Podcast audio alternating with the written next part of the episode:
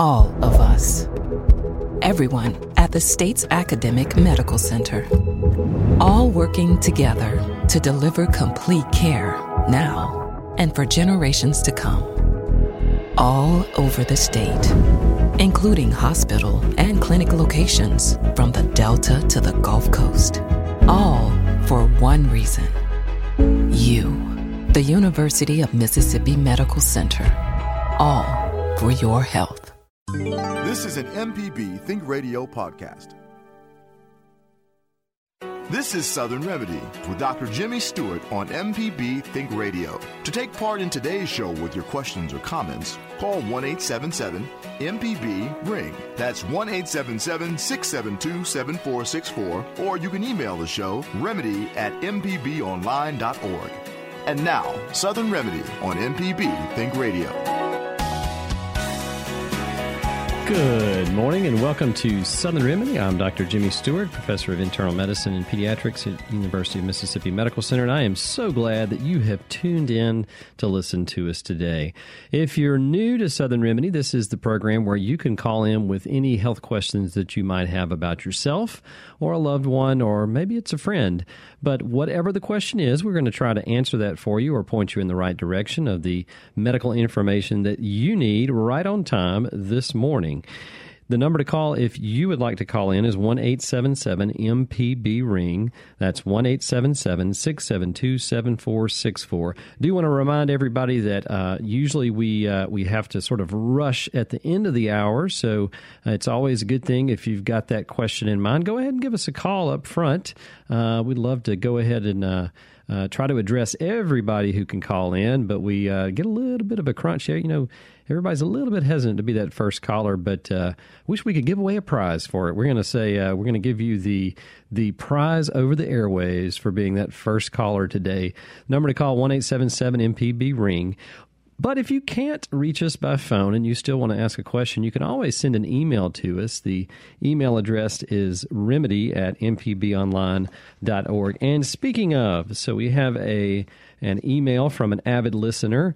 Uh, this is a 72 year old woman who says that about four years ago, she, without any conscious direction, she found herself counting things. Uh, just a little, uh, just a summary here. So basically, things like when she was walking, she would count uh, uh stepping stones or stepping over uh, blocks of concrete.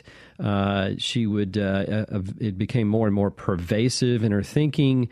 Putting ice cubes in a glass is something that she counts to, or scoops of sugar transferred to a sugar bowl, and so forth. So um, that is, uh, she was concerned about uh, these OCD behaviors, what to do about this. Is there medication? Um, you know, what's going on? So this does sound like it, it might be uh, obsessive compulsive behaviors or obsessive uh, compulsive disorder. So these are disorders of the brain where the brain um, thinks things over and over again. And she used the word pervasive. That's a great word to use with this because all of us from time to time, you know, a little bit of obsessive compulsiveness is sort of nice. It keeps you on task, it allows you to complete things. It's only when those repetitive behaviors or thoughts become pervasive, meaning that they interfere with normal activities that you would uh, you would do on a day to day basis. So my suggestion uh, is that you would, uh, you know, if, if you're having that kind of behaviors, that you go see a physician. Uh, you know, there's a lot of stigma because of this and uh, and other uh, mental health issues. but there is a lot of things that can be done, both with medication and with with um, therapy. that can help sort of turn that around. I think one good thing here is that our caller uh, our emailer said that they could, if they really concentrated, they could uh, turn those thoughts around. So there may be some things that you can do that way, but you need to see a professional about that, either a psychologist or a psychiatrist, um, to sort of investigate that.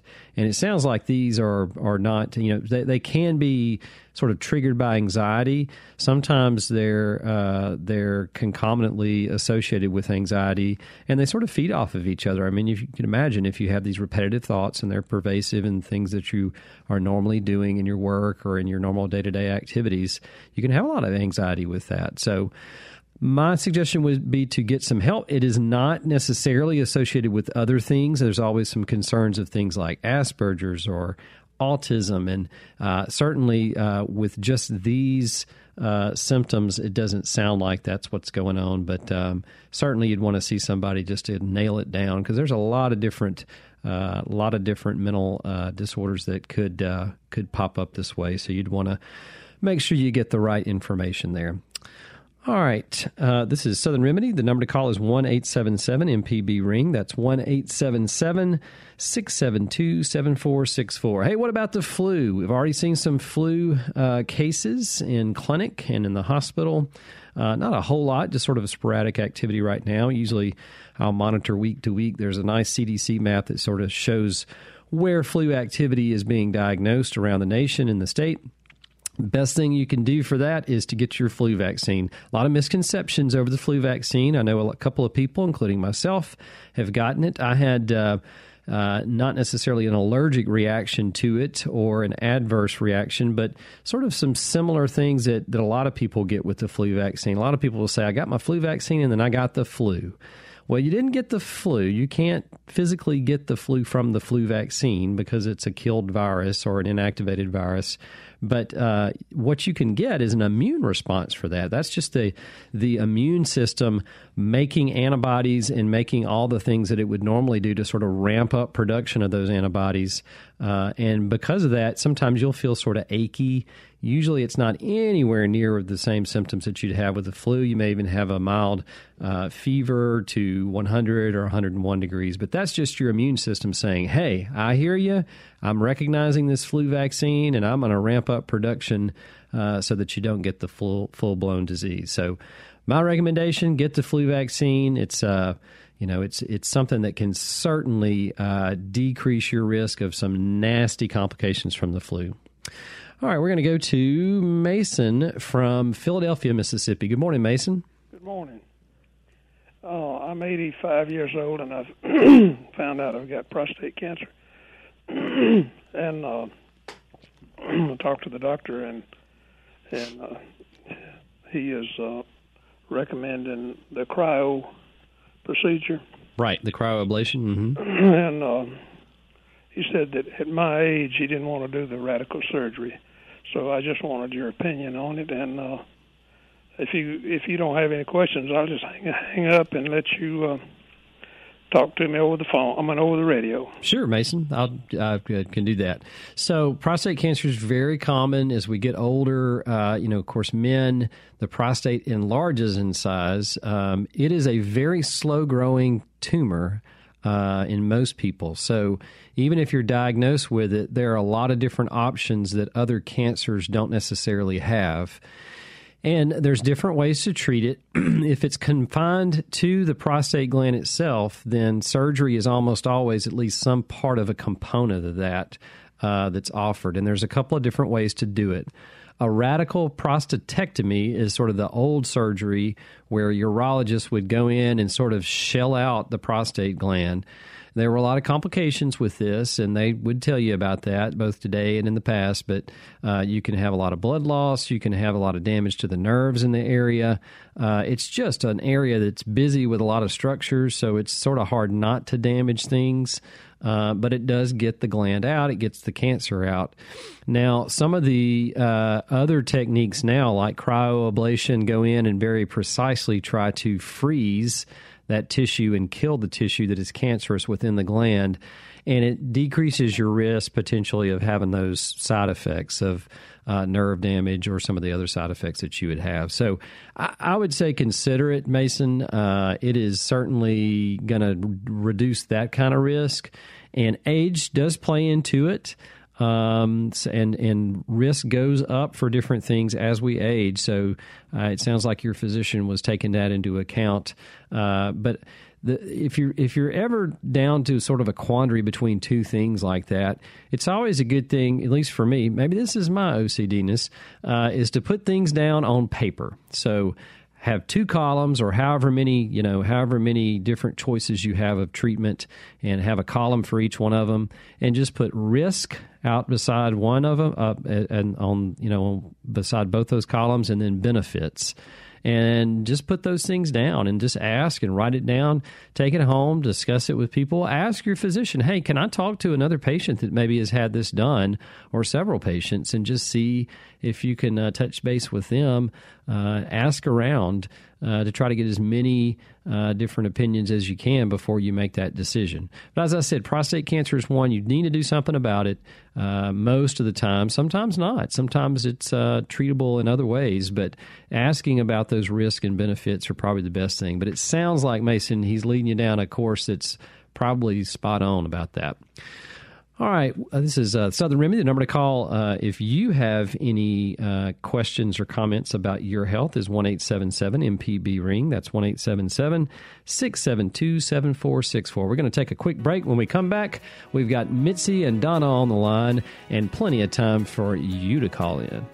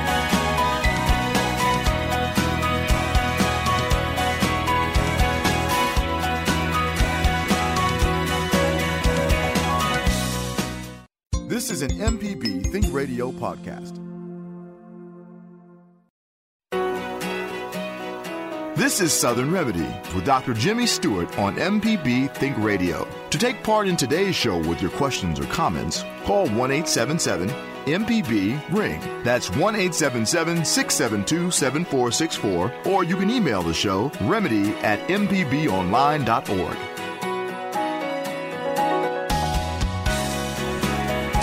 Welcome back to Southern Remedy. I'm Dr. Jimmy here with you this morning and here to answer your questions about anything that's related to your health. Maybe it's a new medication you've been put on, maybe it's a new diagnosis, uh, maybe like Mason, who was our first caller. I should have congratulated him online for uh, being an early caller in the program. Uh, but um, whatever the reason is that you would like to call, then. Um, just uh, give us a call at 1 877 MPB Ring. That's 1 877 672 7464. All right, I think we lost one caller, but we're going to go to Donna instantly. If, um, if you do get dropped on the program, just call us back and we'll try to connect you back in. Sometimes we do drop calls for one reason or another. It's just like uh, being on your cell phone with a drop call every once in a while. All right, Donna from Mobile. Good morning, Donna. Good morning. Thanks for calling. Thanks. Um, I'm having some muscle spasms, and just wondering, yeah, maybe where they're coming from. I, I was thinking maybe it's a side effect from some uh, Cymbalta. I'm not aware that Cymbalta. I haven't seen that a lot. I use Cymbalta a fair amount in patients. Uh, now, although you can have you know muscle spasms from a number of medications. Can I ask? Let me ask a couple of questions. So, are the are the spasms located in just one place, or are they sort of all over? They're all over. Okay, and do they occur at a different time? Like, is it later in the day or at night, or do they just sort of occur all the time? When they first started, they were mainly at night. Sometimes they would wake me up. It it was that feeling like you get when you're first falling asleep and your whole body jerks. Right. It started kind of like that, and then I noticed that um, it was happening all the time, but not as severely. Gotcha. And I never notice it when I'm active. I only notice it like when I'm sitting on the couch or laying down or or resting in some kind of way. Does it feel like if you uh, that you're if you keep well you sort of said that if you keep moving that the that the um, that they go away or at least they ease up? Well, out of the three months that I've had it, I only noticed it one time when I was actually walking. Gotcha. And every other Okay. time it's been in a you know a resting situation. Yeah. So there are a couple of things that can cause that. Everybody sort of jumps to one or two things like low potassium or other electrolyte uh, abnormalities. Magnesium is another one. Usually those will cause muscle cramping and not the you know not sort of the the jumpiness in the muscles like that. Um, but you can have that, but that's a rarer case unless you've you know taken a medication that's doing that. I would. It sounds almost like this may be something that's akin to restless leg syndrome. Uh, which does occur if you're at rest or at night more so than during when you're active. Uh, a lot of people will say, "I just get up and start moving." Of course, that you know is that sort of invades that sleep time when they're doing that, and it's very annoying uh, and and uh, painful to uh, to sort of deal with. There are a couple I of med- no pain. There is no pain. So it's just it. a it's just the twitching. It's just yeah, it's just a jump. Now look, it's not just in my legs. I get it in my shoulder. Okay. I've had it from my toes to my neck. So here's what I would suggest, Donna. It does sound like this might be a uh, neurologic um, concern. I would, if you haven't already, I would see a neurologist about this. It does sound a little bit like restless leg syndrome, although you're having it in other places. Um, but they probably need to do some lab work to look at your electrolytes, make sure your kidney function looks okay, and then go from there with some further testing. Um, the connection of the nerves sometimes to the muscles can be a problem too. So they may want to look at that with a couple of different tests. But if it's, it sounds like it's uh, pretty much an everyday thing. Yes. Yes. Yeah, yeah. You need to you need to see a neurologist about that. There's a couple of different uh, conditions that are very treatable uh, for the most part with medications that could uh, that that you could be having. Okay. Okay. Well, thanks for the information. I'll go forward with all your all that you told me. Thank you. all right, Donna. Thanks for asking. Uh, so yeah, that's a that's a tough. The, the um, you know restless leg syndrome is one that just paralyzes a lot of people. Uh, not literally paralyzes, but it really just affects a lot of the things that they do. Uh, and there's a couple of other neurologic conditions that are that are sort of similar to that that you can uh, you can treat pretty successfully uh, with medications, but you need a correct diagnosis first. All right, let's go to Kay in Memphis. Good morning, Kay. Good morning. I'm glad you said K because I've it's been so long since I talked to you. I forgot that I use K as an abbreviation to my name. All right, Kay. What's going on with you today? Well, at first, I want to tell you I successfully got through my 89th birthday. Happy birthday, Kay. We are so glad and uh, want to wish you a, uh, a happy birthday. Well, thank you. And then on top of that, I'm going to tell you, I, I got myself to the emergency room yesterday. Uh-oh. And this is sort of, well, it wasn't anything critical, but I am uh, somewhat confused. My the doctor there, I tell you, I think I'm glad she's not my doctor, but I didn't say that. Now you didn't hear me say that. well, for one thing, she says she tells her patients to take their blood pressure one time, and that's it for the day. Well, I can't. I thought, Lord God. Anyway, uh, because I don't agree with that, with my blood pressure, you know, fluctuating somewhat. What? And then, the, but the reason I went was because my blood pressure was just going down and down and down and down, and it got down to seventy something over thirty. So anyway, really low. Yeah. So I got myself to the emergency room. But she said she tell I want to get your opinion. She says that she well, first of all, she tells her patients to take their blood pressure once a day, put it up, that's it. Well, I don't agree with that. But the other was, I want to ask you about the fluid intake Uh-huh. because she says she wants me to drink six glasses of water, not iced tea, not anything, just water a day. Isn't that? I drink um, iced tea and uh, decaf co- co- uh, coffee. That the tea is is not decaf, but the coffee is. I don't drink soft drinks or anything of that sort. I may occasionally, if somebody comes by and brings me a beer, I'll sit and have a beer with them. But that's it. What What is your opinion about the amount of fluid that uh, I should take in? Yeah, Kay, it's it's a common thing as you get older, and uh, that if you do have high blood pressure, sometimes the body's mechanisms of maintaining a, a, a blood volume, the amount of blood that's inside the blood vessels and a fluid volume, it gets impaired a little bit, just like other systems in the body, uh, you know, as we get older. But uh, it is, if you don't have other problems like heart failure or kidney failure or anything like that, it probably is a good idea in the setting of having a lower blood pressure. Um, to um, to to drink adequate amounts of water like that. So I, I think that's probably a good uh, idea. Now, water versus tea or Coke, I think it's probably any kind of fluid would be fine as long as you're not uh, you're not ingesting excessive amounts of caffeine. Um, because caffeine, you know, caffeine's a it's a diuretic, so it'll it'll cause you to uh, to lose a little bit of water. But yeah. that that doesn't sound overly excessive. And basically, what you're doing is you're trying to give your body enough water to hold that blood pressure up a little bit more. Yeah, well, I'm having no problem with my blood pressure. In fact, I. Uh, I started to say re up. You can you can tell I was in the military, can't you? when I say re up. Well, okay, you know it's it's not just when we say blood pressure. I mean low and high. So and, yeah, and you yeah, can run yeah, into well, many well, more I, problems with it being low than high. So it's well. What I was going to say was I did get a refill on my my uh, amlodipine, and I looked, and it I it, it was a four month old. So in four months, I had used 27. So that's maybe maybe twice a week I will take something, but my blood pressure really behaves itself pretty well. So, yeah. Um, yeah, and you do have to be careful with that amlodipine because it's not a short acting medication; it's very long acting. So you want yes, to sort of get on a schedule that's that's pretty steady. You know, that's that's one one thing that I would say. But uh, Kay, I, it sounds like you're doing pretty well though for 89, and hats off to you. I know we've talked before. I know you got a good eating schedule, and certainly oh, yeah. uh, certainly taking good care of yourself.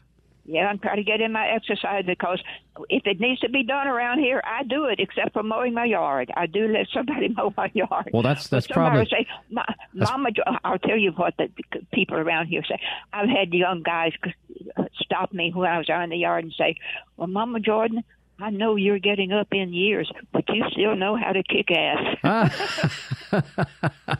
well, that's uh, so that, that's, that's, their opinion of me. I, I guess still, I may be getting old, but I still take care of stuff. That's so, good. Well, Kay, you take care, and thanks for calling as always. Okay. All right. All right. Bye bye. Bye.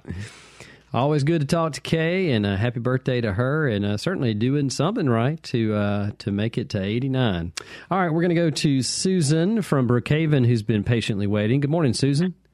Uh, good morning. Love your show. Thank you. Um, I want to give you a little background before I lead up to the question. As a child, I had chicken pox, and uh, when the first vaccine came out, I had it.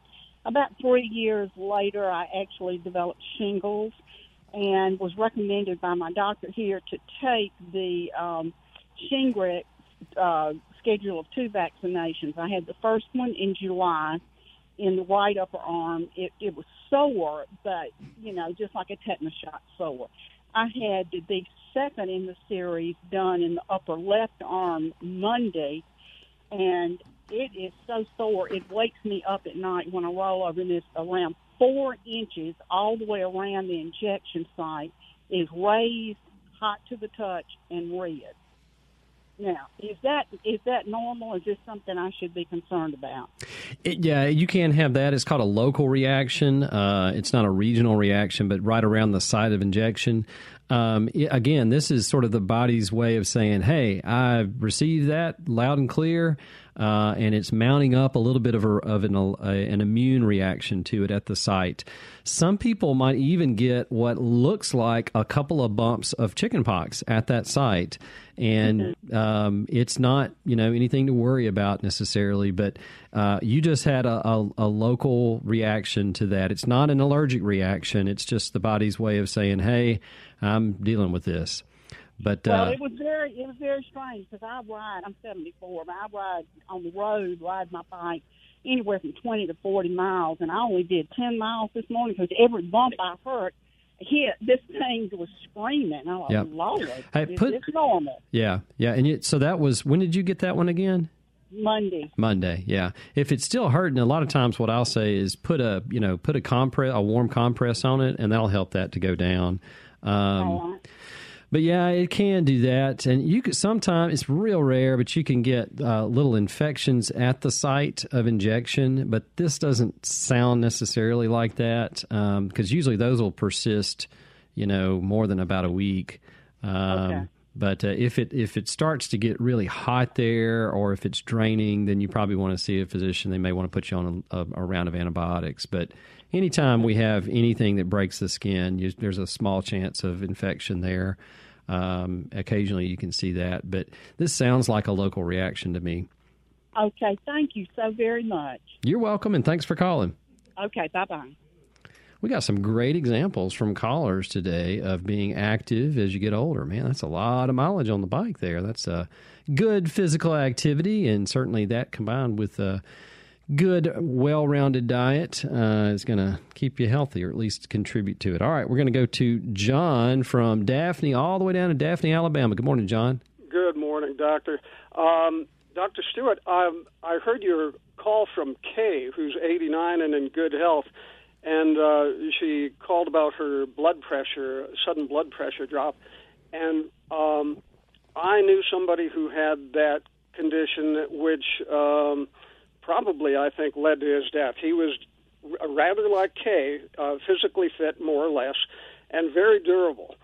But um, one day he presented uh, symptoms of what may have been a stroke and went to the emergency room. And um, I met him there, and he was uh, lucid. They were giving him fluids. Um, and so forth. But what ended up happening was um, his blood pressure dropped. It was the second time this had happened, and I won't go into uh, the whole story of how this uh, came about. But apparently, they didn't have any record that a drop in blood pressure like this had happened to him before. And it was very dramatic. He he went across the bay into the University Medical Center, and uh, you know his his problem uh, the problem that sent him there was a sudden drop in blood pressure that I had to bring to the attention of the uh, the doctor, and the doctor goes ballistic and calls for an ambulance. Anyway, uh, long story short, Kay needs to make sure, in my opinion, that she has that incident recorded on medical records in case she goes to the hospital again. Um, because if it's ignored, um, you know, hospitals are, and surgery rooms are very busy places. They maybe have him waiting out of sight, connected to machines and everything, and his blood pressure, uh, you know, her blood pressure may trickle down until it becomes a serious problem. In Pete's case, it became a serious problem, and I think it led to a condition that he never recovered from. Yeah, that's a good point, John. And um, you know, asking about I, i'm very you know hypertension is sort of one of my areas of interest. And in treating so much hypertension and with so many people on high blood pressure medication sometimes we forget that low blood pressure can be just as devastating just because you're not you're not perfusing the brain you're not perfusing the heart kidneys all kinds of different things. There's a myriad of things that can cause that and it's fairly common to see that as an isolated event. I think you bring up some very good points about when it's more than one time and and it doesn't quite fit with the clinical situation. In other words, somebody's outside, maybe they got dehydrated, didn't drink enough fluids. Uh, then uh, you know those kinds of things sort of fit. But if they don't, and uh, you need to sort of start thinking out of the box about why does the blood pressure go down? Is it a problem with the carotid body uh, uh, sensors in the neck that help That's, to regulate. I think what it was, sir. Yeah, yeah, and those can get damaged over time just from atherosclerotic changes and other changes as we get older. So there is some specialized testing. Usually, a cardiologist does that uh, to try to discern if that's what's going on. It is very difficult to treat, and sometimes you do have to back off those high blood pressure medications or combine a blood pressure medication uh, used to treat high blood pressure with a medication that actually increases the blood volume beyond just drinking plenty of water. So uh, it's uh, in uh, re- uh, reflexive uh, sympathetic dystrophy is another one where you can after a, a stroke or other neurologic problems you can have some problems with that. So good points, John. I think that's a that's a good one. I, you know, I tell patients too. There, you certainly want somebody to put it on the medical record. It can get buried in that medical record, though, if it's just the first time. Uh-huh. So having the patient and you know the family say uh, to somebody when they say, "Does he have any medical problems?" They need to bring that up. And I, you know, I tell families and patients, you are your own best advocate, and you know yourself well. So anything that's out of the ordinary or happens uh, more than once or twice and has legitimate reasons for happening. Those are the kind of things you need to tell your physician or whoever you're seeing. All right. Okay. Thank you very much, Dan. All right, John. Thank you for calling. We're going to take a short break. When we come back, we got three people on the phone lines that we're going to go to. This is Southern Remedy. You can reach us this morning by calling one eight seven seven MPB Ring. That's one eight seven seven six seven two seven four six four. We'll be right back after this.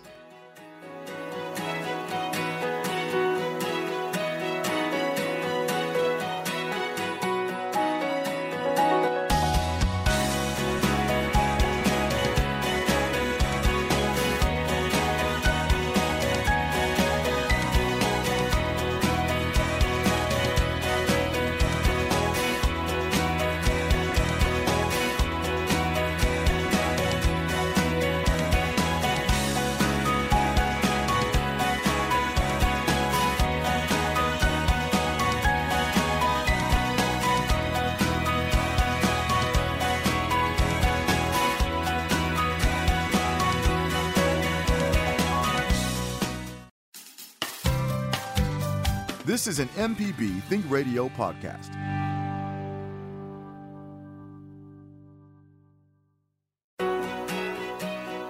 This is Southern Remedy with Dr. Jimmy Stewart on MPB Think Radio. To take part in today's show with your questions or comments, call 1 877 MPB Ring. That's 1 877 672 7464, or you can email the show remedy at mpbonline.org. Welcome back to Southern Remedy. This is Dr. Jimmy with you this morning, and a lot of good questions uh, from callers. And uh, we're going to go right back into those. And we've got, let's see here, who's up next? We've got Tony from Monticello. Good morning, Tony. Hey, Dr. Jimmy. Um, first of all, thank you for your show. It's a great service that you do. Thank you. That you all do. Um, I'm 59 and a half years old. I'm in pretty good shape, a little overweight.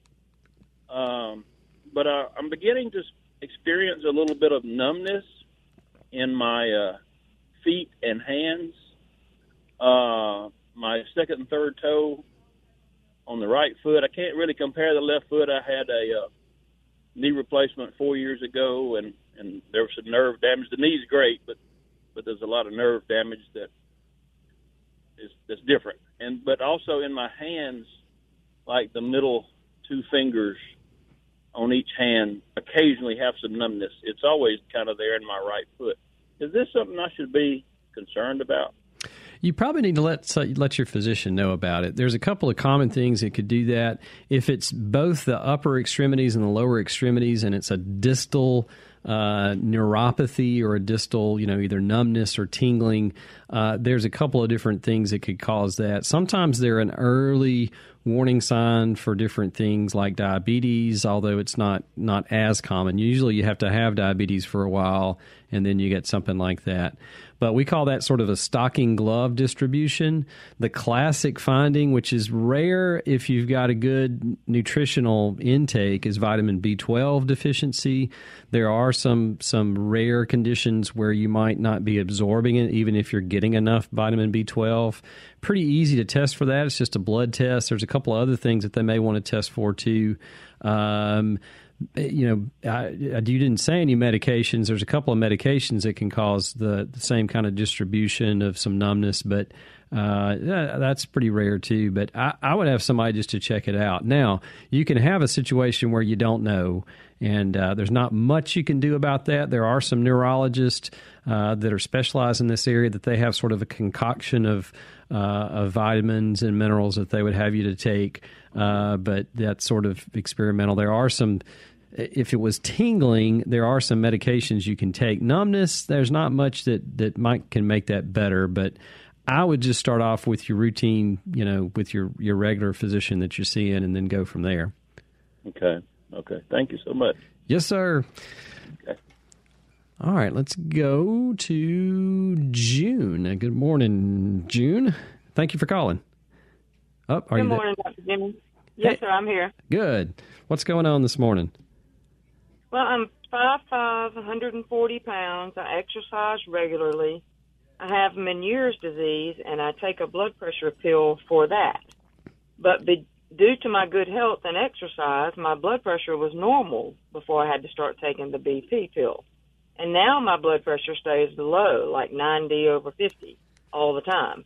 And I'm afraid to change the blood pressure amount of medication because when I get an attack from the Meniere's, it's debilitating. Yeah.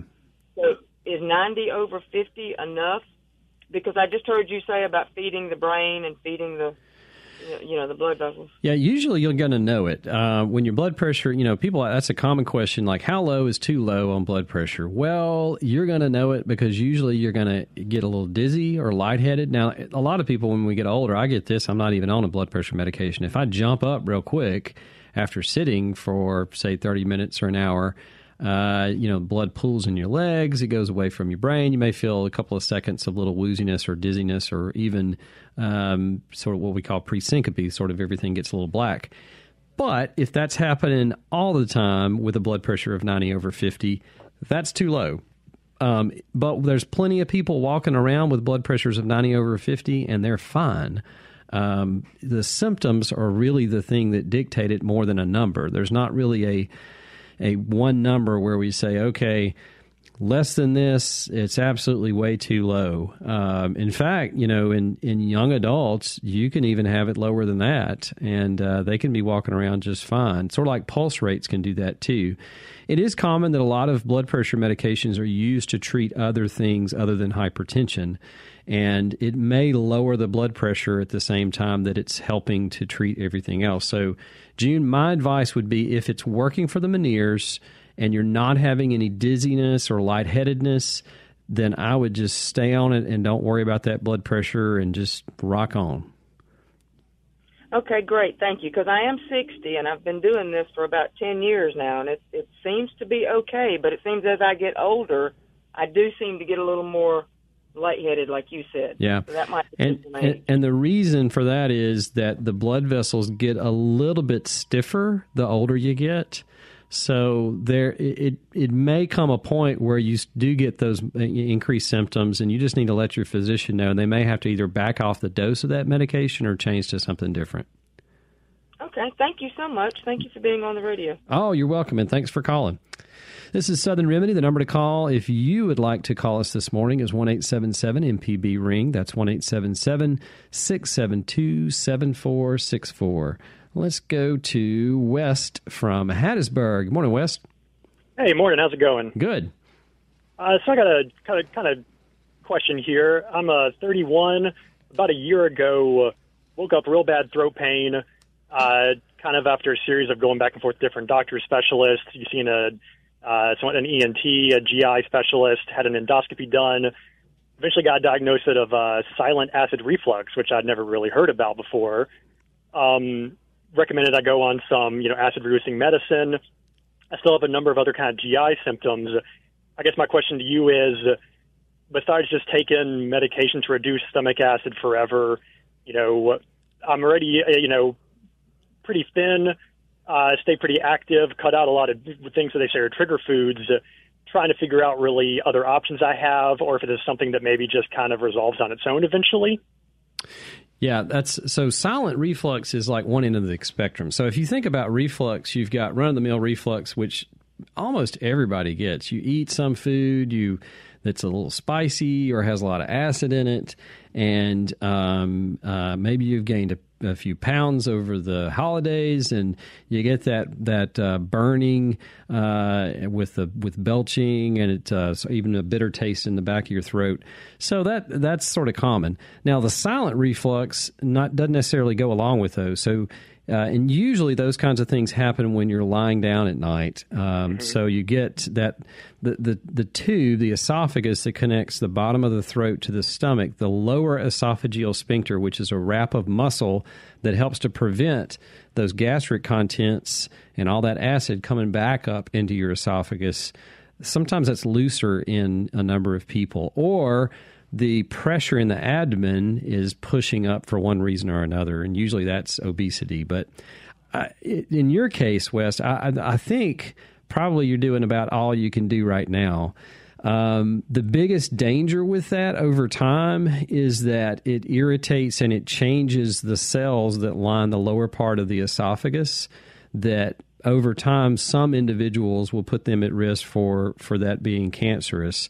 And if that's a concern, usually of your gastroenterologist, they'll do surveillance of that, and that's pretty easy to do. And it's it's you know it's a great thing to try to just keep an eye on it. But I, you're already you don't have you know weight loss if you're overweight can help just because again that's sort of pushing that's increasing the pressure on the stomach and causing things to reflux. Uh, certain foods, almost everybody knows what their triggers are. So if you change those, you've already done that and taken the medication. Now, long term, the medication has been associated with a couple of different long term side effects like decreased uh, calcium absorption and osteoporosis in some cases. But if you're having problems with it and it's causing that, uh, I think it's probably safe to go ahead and take probably the lowest dose that you need to take of the of the uh, uh, you're probably on what's called a proton pump inhibitor. So that's right. the things that end in ol, like mm-hmm. omeprazole mm-hmm. and uh, and others like that, uh, pantoprazole. So um, I think right now that's probably all that you need to do. Now, if it was really severe, a lot of people will have what's called a Nissen fundoplasty, which is a wrap of of stomach and tissue around the lower part of that uh, esophagus. But you, if it's just silent um, reflux, I wouldn't do that at all. I mean, I right. think I would just stick with the medication and just take that. Well, I know that when they, did an endoscopy, uh, they did find a, a, three centimeter hiatal hernia, so I know that can probably uh, contribute to it, especially like you said with the uh, the sphincter in the esophagus. Yeah. Um, and that's kind of primarily where I feel everything is in my throat. It's either postnasal drip in the morning. Sometimes when I eat, it feels like food kind of takes a while to go through my throat. Yeah. Um, so I don't know if that that hiatal hernia is something that can be done about. It, it can be fixed too. So the, uh, a hernia is just an a uh, it's an abnormal hole, if you want to think of it that way. So it, it's a looseness of where that esophagus goes into in, goes through the diaphragm. Uh, and it, it, most of the time, you're born with that. It can get bigger with time. So if your symptoms, if they if they become worse over time, they, that's something that they could potentially, uh, you know, potentially correct surgically. But again, if it's controlled with what you're doing right now, I, I think I would just stick with that. Okay. All, All right. right. Well, Thanks a bunch. I appreciate it. Sure, and you know, it may. You did ask if it could go away, and some people it does. Uh, and and really, that those are the people that have a little bit of symptoms. They change some things. They take the medication for three to six months, and a good many people will be able to come off of it and not have any problems. So that might be might be you too, Wes. All right, thank you for calling. We're going to take a short break. When we come back, we're going to go to Mary and Quitman, and got plenty of time to squeeze a couple of more calls in. If you want to call this morning, the number is one eight seven seven MPB ring. That's one eight seven seven six seven two seven four six four. We'll be right back after this.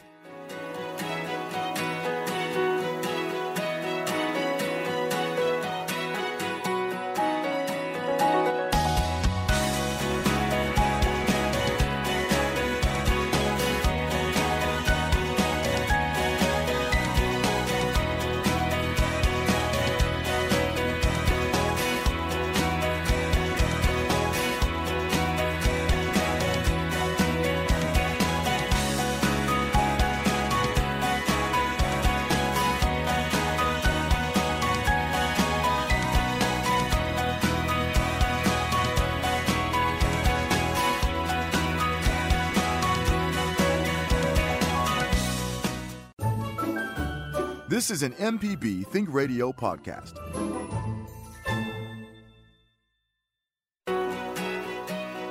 This is Southern Remedy with Dr. Jimmy Stewart on MPB Think Radio. To take part in today's show with your questions or comments, call 1 877 MPB Ring. That's 1 877 672 7464, or you can email the show remedy at mpbonline.org. Welcome back to Southern Remedy. I'm Dr. Jimmy, and uh, a lot of good questions all across the board, which is what we like to hear. I mean, there's a lot of things that touch on what people are dealing with, and you may think that your problem is just your problem that you're dealing with right now, or your question's unique to you. I bet it's not. That's one of the reasons why we love for people to call into the program and just share those with us or send it as an email. Do you want to remind you about that? You can send an email to remedy at mpbonline.org.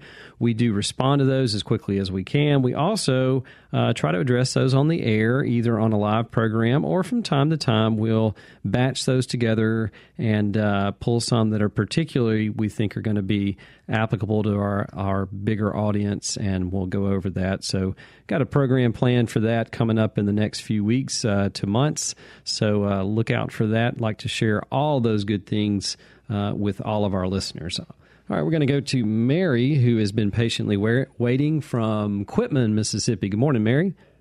Uh, good morning. I would like to know are there any bad side effects of putting a lot of artificial sweeteners in the body? Yeah, artificial sweeteners have been looked at in a number of trials, and some of them in very, very high amounts uh, in animal studies have caused some some uh, um, either benign tumors or cancers in mainly mice. But we're talking about a thousand times a day more than what you would normally put in there, and yeah, you know, people have a misconception about cancers. There are some substances that cause cancer. Uh, there's a high degree of cancer causing ability in, uh, in, in things you come into contact with or ingest with small amounts. Sweeteners, it's probably not that big a deal.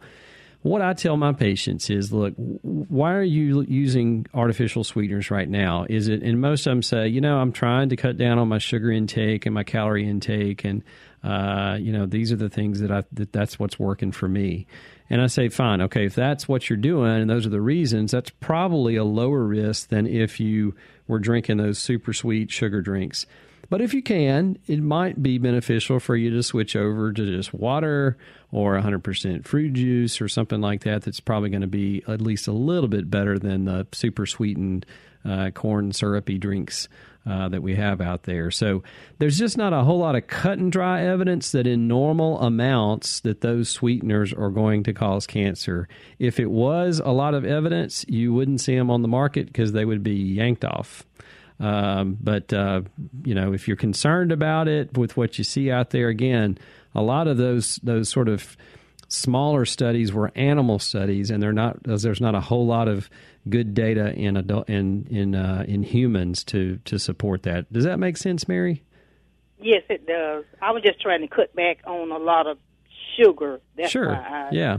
Well, that's the reason why most people do that, and you know, regardless of which artificial sweetener that you're using. Um, yeah, that's a good reason. Um, and uh, if you can sort of even cut back on those, I'm, I'm not a bit. I'm just not a big you know, person on saying don't ever drink that for the rest of your life. Uh, it's going to harm you or kill you. I mean, in reality, moderation, there's a lot to be said about that. So if you can cut back to just plain water, that's fine. I know a lot of people don't don't like the the non taste of water or the way water tastes wherever they get their water from, but um, you know, there's some there's some things you can put in that. Again, those are artificial sweeteners most of the time. And there's a lot of, uh, you know, stevia is one of those that's out there that's. Um, it's it's a plant based artificial sweetener that, uh, to my knowledge, that's one of the ones that doesn't have hardly any evidence of anything going you know going wrong with doing that. Just a lot of people just don't you know everybody has their own taste about uh, which which one that they like to, to uh, by, the taste. It's like, and that's my one sweetener that I like. But stevia is one that's plant based. Um, a lot of people grow it and then just you know they'll they'll use some of the plant extract in what they're what they're drinking. But that one's that one's probably okay. Okay, all right. Thank you, doctor. Yes, ma'am, and thank you for calling. Yeah, that's uh, always want to balance things out like that. Hey, vaping's still out there. We talk about that uh, just to give you a little update. You know, I think uh, several weeks ago um, we talked a little bit more in depth about it and some of the evidence about what the lung injury is actually caused from. Uh, early on, there were some studies looking at, at lipid laden macrophages, which is part of the body's uh, immune system to sort of clean up uh, different cells in the lungs. So basically, uh, the the lipid component of some of the oils, particularly the heavier oils, they thought that might be a culprit. Now it's sort of swinging back. Now that we have a lot more cases, and the pathologists are really help, helping us out on trying to figure this out. They are great detectives out there doing some great work. Um, that it seems to be a chemical burn. Um, so it's an actual chemical burn. This is sort of akin to if you breathed in some noxious fumes uh, in the garage or solvents. A lot of those can be aerosolized and it can cause a chemical burn to the lung tissue itself. It's not like that lung tissue is not like the skin we have on our hands. It protects us a little bit, but there's a lot of things that can cause a burn, and that's what they're seeing more and more of. It is more related to the vaping that is associated with THC or marijuana compounds, but it it, it looks like it's a chemical burn, uh, which is the the most common thing going on. One other thing I want to mention, you know, weight loss with diabetes. A lot of people have type two diabetes, and they're like, "What can I do to naturally get rid of this, or to to help not to have to take medications?" And you don't have to lose a lot of weight, even if you weigh, uh, if you're really overweight or obese. Uh, the recent study that looked at uh, as little as 10% of your body weight, if you lose that, then you might be able, in the particularly in the early stages, to come off of medication. So, uh, just some encouraging things out there. You don't have to lose a lot of weight; even a little bit of weight can make a difference. Southern Remedy is a production of Mississippi Public Broadcasting Think Radio and is funded in part by a grant from the University of Mississippi Medical Center and generous support from you, our listeners. Today's show was engineered by Kevin Farrell. I'm Dr. Jimmy Stewart. You can join us next Wednesday at 11 for Southern Remedy and stay tuned for NPR's Here and Now coming up next on MPB Think Radio.